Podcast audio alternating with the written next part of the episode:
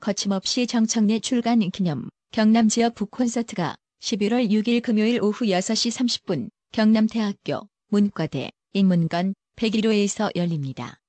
문의 전화는 서울 02-784-9-2-4-1입니다. 2015년 11월 6일 새정치민주연합 최고위원회의 정청래 의원 발언입니다. 이어서 정청래 최고위원의 발언이 있겠습니다. 영어 한 소절로 시작합니다.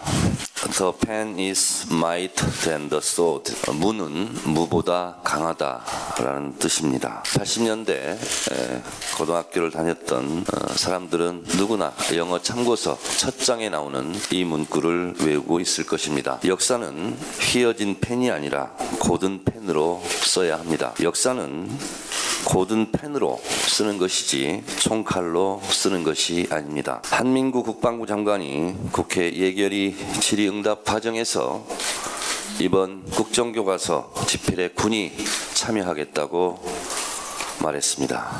충격적입니다.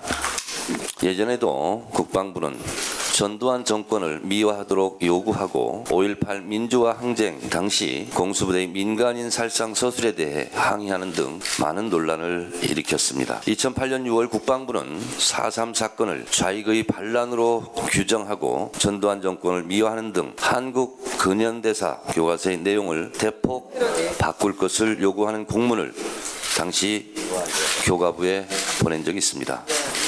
당시 국방부는 4.3 사건에 대해 대규모 자익 사건의 반란 진압 과정 속에 주동 세력의 선동에 속은 양민들도 다수 희생된 사건으로 기술하도록 요구한 바 있습니다.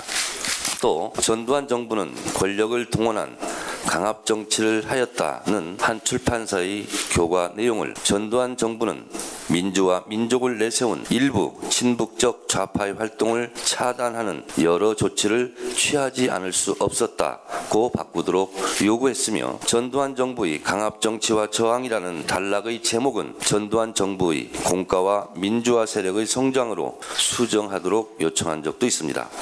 또 박정희 전 대통령을 다룬 헌법 위에 존재하는 대통령이라는 교과서의 단락 제목을 민족의 근대화에 기여한 박정희 대통령으로 바꾸도록 요구한 바 있습니다. 군이 국정교과서에 개입한다고 하니 슬슬 무서워집니다. 유신 헌법 선포 후 제야 민주 인사들은 유신헌법 개정 청원 서명 운동을 한 바 있습니다. 이에 1974년 74년 1월 8일 선포된 긴급조치 1호에서는 이렇게 겁을 주고 있습니다.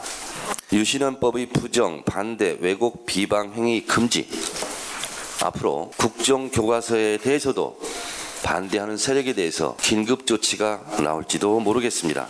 또 유신헌법의 개정 폐지 발의 및 청원 행위 금지 이 또한 국정교과서 반대 법안을 만들 경우 이것을 또한 금지하는 긴급 조치가 나올지도 모르겠습니다. 유언비어의 날조, 유포 금지 또 이러한 금지 행위의 선, 선전, 선동 및 방송, 보도, 출판 등 전파 행위 금지 이렇게 긴급 조치는 유신 헌법에 대해서 입도 뻥긋하지 못하게 하는 긴급 조치를 선포하고 이를 어길 경우는 비상군법회의에서 15년 이하의 징역과 15년 이하의 자격정지에 처한다고 선포한 바 있습니다. 마치 군이 국정교과서에 개입한다고 하니 국정교과서 반대에 대한 아, 이러한 강압적인 조치가 나올지도 모르겠습니다. 슬슬 무서워지려고 하고 있습니다. 오늘 한 언론사가 단독으로 최몽룡 서울대 명예교수가 집으로 취재하러 온 여기자에게 성희롱으로 느껴질 수 있는 부적절한 언행을 했다고 보도하고 있습니다. 최몽룡 교수는 어떠한 부적절한 언행을 했는지 스스로 고백하고 국민께 사과하시기 바랍니다. 이상입니다.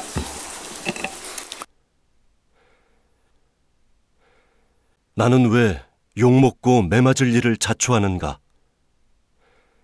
저를 피도 눈물도 없는 놈이라 욕하지 마십시오. 저요, 눈물 많은 남자입니다. 더 많이 사랑하니까 더 많이 아픕니다. 파도 같은 에너지, 눈물 많은 내면.